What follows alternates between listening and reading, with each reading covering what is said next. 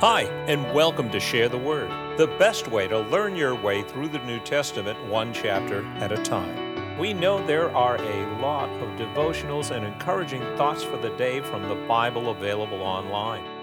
But our goal is a little more to honestly and systematically present the whole story of the New Testament. So let's listen in to today's lesson and go a little deeper. Gentle Jesus, meek and mild, Question mark. Luke chapter 11. Here's a hymn written by a well known hymn writer of the past named Charles Wesley titled, Gentle Jesus, Meek and Mild. Don't worry, I'm not going to sing it for you. But I wonder sometimes if Charles ever read the Gospel of Luke. I'm sure he did. But sometimes when we read the Bible, we take in what we like and conveniently kind of pass over the rest. I think his take on Jesus was maybe a little off, but he's certainly not alone. The popular conception of Jesus is that he was always meek and mild, serene, above the fray, unperturbable. That's the way he has usually been portrayed in the pictures, in the movies, right? But that's certainly not a complete picture of Jesus' character and personality. And if you haven't figured that out already from the Gospel of Luke, it's impossible to miss it here in chapter 11. The chapter begins with some teaching on prayer, which I'm not going to address today. We'll devote some lessons later entirely to that important topic. But as the chapter moves along, it gets into the deeper, growing conflict that Jesus had with his detractors, the religious teachers and leaders in Israel at the time. It's interesting to me that today, critics of Christianity often scoff at the Gospels because they contain so many examples of Jesus doing miraculous things. And of course, the critics mockingly say, We all know that miracles just do not happen. But the contemporaries of Jesus, people who were actually there, even the detractors who became his determined enemies, they didn't pretend the miracles did not happen. As you see here in verses 4 through 23, as well as in other places in the Gospels, that would have been impossible because too many people witnessed them during Jesus' very public ministry. So his opponents did not deny that Jesus did supernatural things. Instead, they said that he was some kind of magician or attributed his power to Satan, as here in chapter 11. When Jesus cast out a demon from a possessed man, his detractors immediately attributed that miracle to the power of Satan. In reply to them, Jesus pointed out how illogical it was how could Satan build his kingdom by destroying his own army? He asked them. That would be so self defeating. I'm casting out demons by the power of God, and that should be proof to you that I am here on behalf of the kingdom of God. If I have the power to enter Satan's domain and take what was his, doesn't that prove that I am stronger than he is, greater than he is? Of course it did. That was Jesus' logic. His display of divine power and authority over the evil one should have been another piece of clear enough evidence to cause his detractors to rethink their position on him. Jesus finished with a clear challenge Whoever is not with me is against me, and whoever does not gather with me scatters. Decide what side you're on, he told those onlookers who heard that exchange. Does it really make sense to you that I would be undoing the work of Satan by the power of Satan? As I would often say to my kids, use your heads. One thing that noticeably frustrated Jesus was the constant demand for more and more signs, proofs. Many constantly kept up the chant of, Show us more miracles if you expect us to believe in you. Jesus had done miracle after miracle publicly and in many different places. Yet this refrain kept up over and over. Would they really believe in him because of one more sign? Or did they just enjoy the show and want to be wowed as if he were a Las Vegas magician there to entertain them? On this occasion, Luke says at verse 29, as the crowd was growing around him and some were taunting him about giving them more dramatic confirming signs, Jesus sharply rebuked them with these words This is an evil generation. It seeks for a sign but no sign will be given it except the sign of Jonah. For as Jonah became a sign to the people of Nineveh, so will the Son of Man be to this generation. The queen of the south will rise up at the judgment with the men of this generation and condemn them. For she came from the ends of the earth to hear the wisdom of Solomon. And behold, something greater than Solomon is here. Yes, the men of Nineveh will rise up at the judgment with this generation and condemn it. For they repented at the preaching of Jonah. And behold, something greater than Jonah is here. Can you hear the frustration in his voice? Can you tell he is exasperated with these people? He would not entertain them with miracles. When he says, The only sign I have for you will be like the sign of Jonah, what do you think he meant by that? Are you familiar with that reference to an account in the Old Testament? There's an Old Testament prophetic book by the name of Jonah, which tells an incredible story about God calling a prophet named Jonah to go and preach a message of repentance to the great city of Nineveh. Nineveh was the capital of the Assyrian Empire, which was an enemy and serious threat to Israel at the time. Jonah didn't want to go. He didn't want to preach to those wicked heathens. He would much prefer to see them judged than to see them repent. So rather than obeying God's call, he boarded a ship heading in the very opposite direction. But once out to sea, that ship was overtaken by a terrible storm, which threatened to capsize it. Jonah was convinced that God was pursuing him and that the storm was because of his disobedience. He told the crew, Throw me overboard because the danger that is coming to all of you is on my account. They hesitated, of course, but as things got more desperate and the sailors and other passengers were in real fear for their lives, eventually they said, May God forgive us, and tossed Jonah over the side of that ship. Then comes the part of the story that Jesus was alluding to. Jonah hits the water, splash! I imagine starts doing whatever swimming stroke he knew best because there was no land in sight. But the storm suddenly subsides, the sea calms. Didn't matter because he was suddenly swallowed up by a great fish. Gulp. I know what you may be thinking at this point, haha. That's one crazy story. But wait, it gets even crazier. Jonah is gulped down by the big fish, but is miraculously kept alive in its belly. Three days later, God caused the fish to spit Jonah back up on the beach. Prophet, by this time, as you might well imagine, is now ready to obey rather than run from God's assignment. I could see him cleaning himself up in the surf and determining, against his own feelings, that to obey God now would be the wise thing to do. So he went to Nineveh, and he preached to them that they needed to repent of their wickedness or face judgment. And to Jonah's great surprise and displeasure, actually, many of the people in that great city listened to his message, repented, and turned to God. Before we return to what all this has to do with Jesus, did you know people have actually been swallowed by large fish or whales and lived to tell about it? I remember reading one such account about a guy named Mike Packard, who was a commercial lobster harvester working out of Cape Cod, Massachusetts. He was swallowed by a humpback whale while diving for lobsters. This happened about 20 years ago now, and Mike lived to tell about it. He said during a dive, he felt the whale suck him in and remembered the darkness and feeling the compression of the whale's throat muscles closing in on him. And then he was spit out by the whale, who apparently realized he didn't want to try to digest scuba gear. In his case, he was only in the whale for a minute or two, unlike Jonah.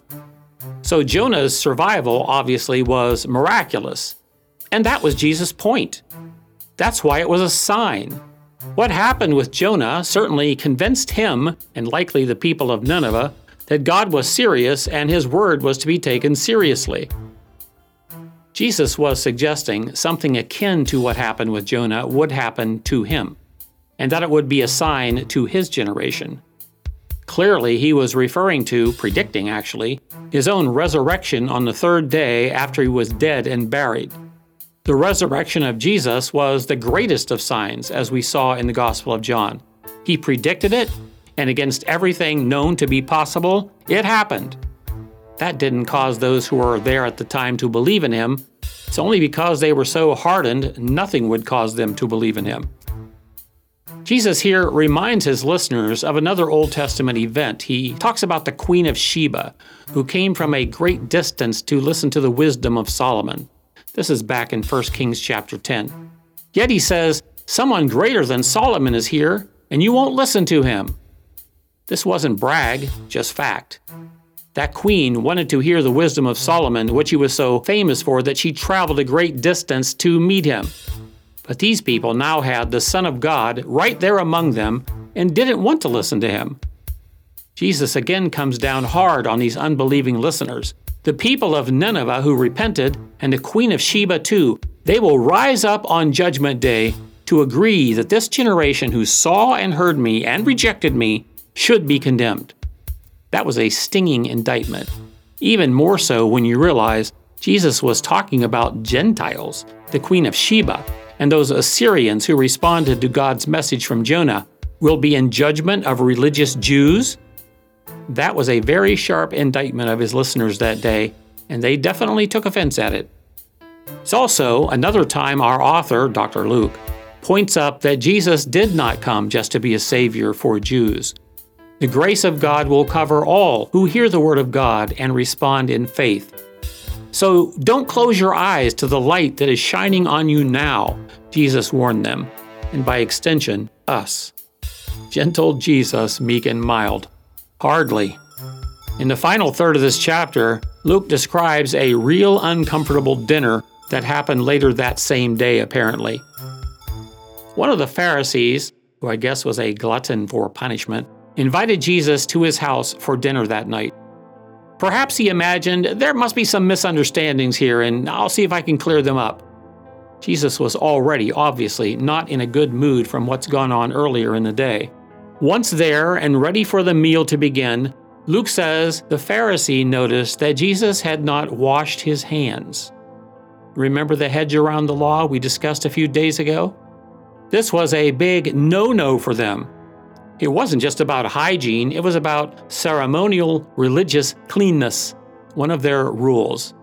I'm not sure if the host commented on this or if Jesus could just tell he was thinking it, but that's all it took for Jesus to launch into what we would say is a rant.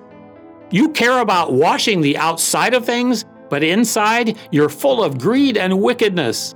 You fools, don't you think that the one who made the outside also made the inside?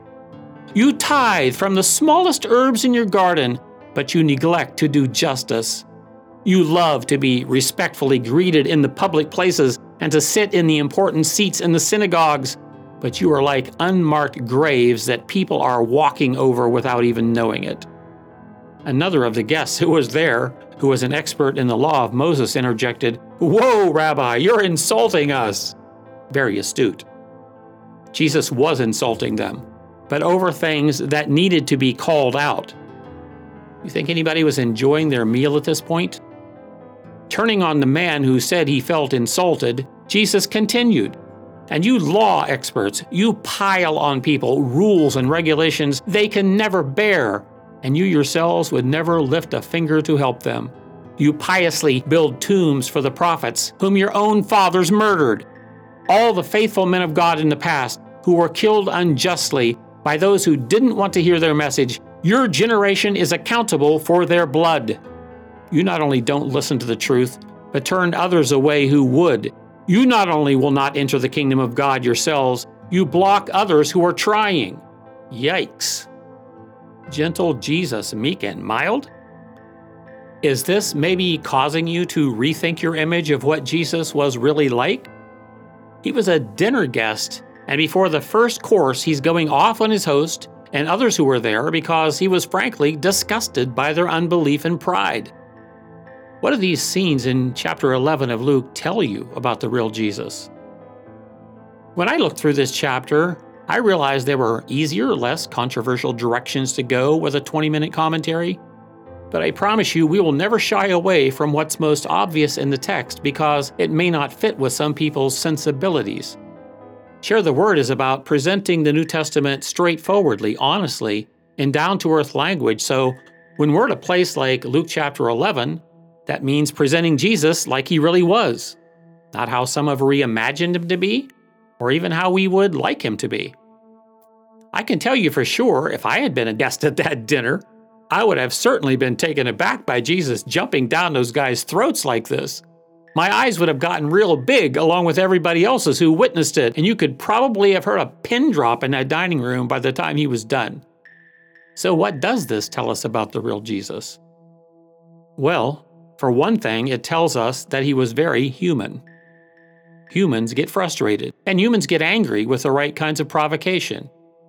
It seems to me like the interactions Jesus had with his detractors throughout this day kept building and building frustration and righteous anger inside of him until the, hey, you didn't wash your hands comment became the straw that broke the camel's back.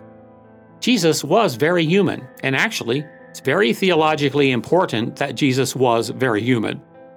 He was not God pretending to be man or God appearing to be man. He was the God man, the absolutely unique Son of God, God among us as a real human being. Why does that matter? It matters because if Jesus was not really a man like us, he would not qualify to be our representative. Jesus, as a real man, lived righteously before God as our representative. He suffered and died as a real man on the cross in our place as our representative. This is very much at the heart of the Christian faith.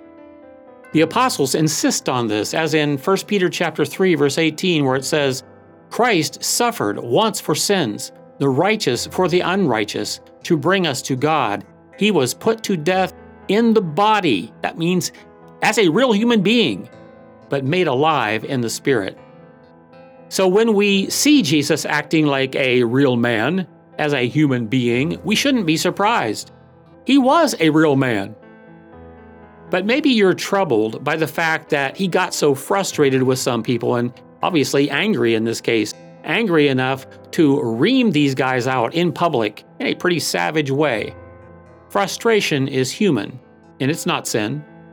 Anger, on the other hand, while it's also very human, may or may not be sin.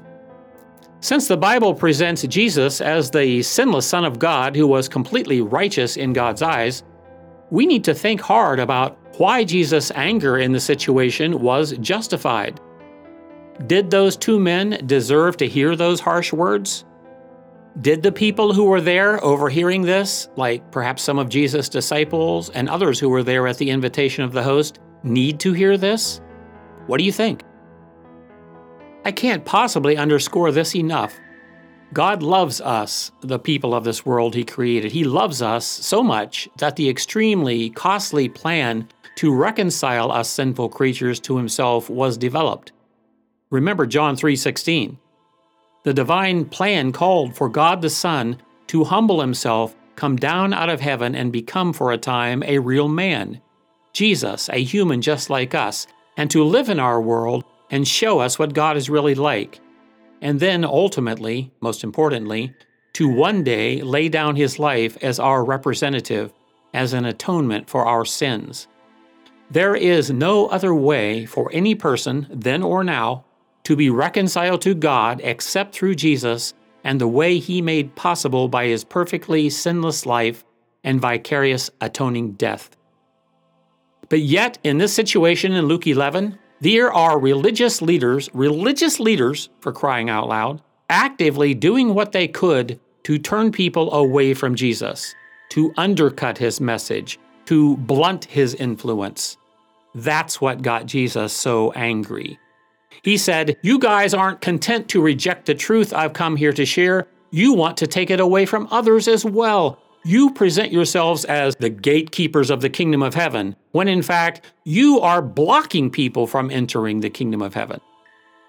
As John MacArthur comments on this passage, they had locked up the truth of the scriptures and thrown away the key by imposing their own faulty interpretations and human traditions over God's word.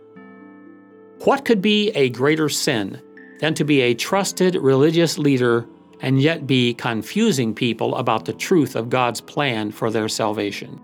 What could be more against God's purposes than for those posing as religious leaders to be in reality blocking people from listening to Jesus and responding to Him in saving faith? Yet, that's exactly what many of these Pharisees and law experts were determined to do. And Jesus was rightfully angry about it. So, upon reflection, we need to understand this. If Jesus is our example, It's not really being tolerant to let people spiritually mislead others and not call them out. To not expose wrong teaching that misrepresents Christ or confuses the message of salvation by faith. That would not be following the example of Jesus we have here, would it? He came to seek and to save those who are lost, and when people tried to prevent or confuse or sidetrack his mission, especially when they themselves were religious hypocrites, Jesus had no patience for that. So, one thing I take from Luke chapter 11 is that those who turn people away from Jesus and the truth that he is the only way to be reconciled to God then or now should be exposed as false religious leaders, false teachers. We have to compare what any religious teacher teaches with the New Testament and Jesus' own claims. If he is the only way to be reconciled to God as he claimed, it is far too critical a subject to tolerate misinformation about. And to be clear, by not tolerating it, I don't mean some kind of physical confrontation or violence. That's never what Jesus modeled for us.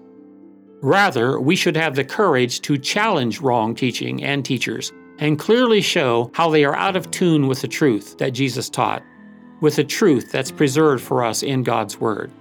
That is what Jesus modeled for us, even if it means not always coming off as meek and mild. We hope you found this commentary both interesting and insightful. Keep in mind that Share the Word releases two new podcasts weekly at 9 a.m. on Mondays and Thursdays. If you're just joining us, visit sharetheword.org and check out all the podcasts we've already released, as well as other offerings available to you. Everything that's produced at Share the Word is free for you to use and to share. Before you go, please consider becoming a financial partner so that we may continue the Great Commission to share the Word around the world. Visit sharetheword.org and click on Give. From all of us at Share the Word, our blessing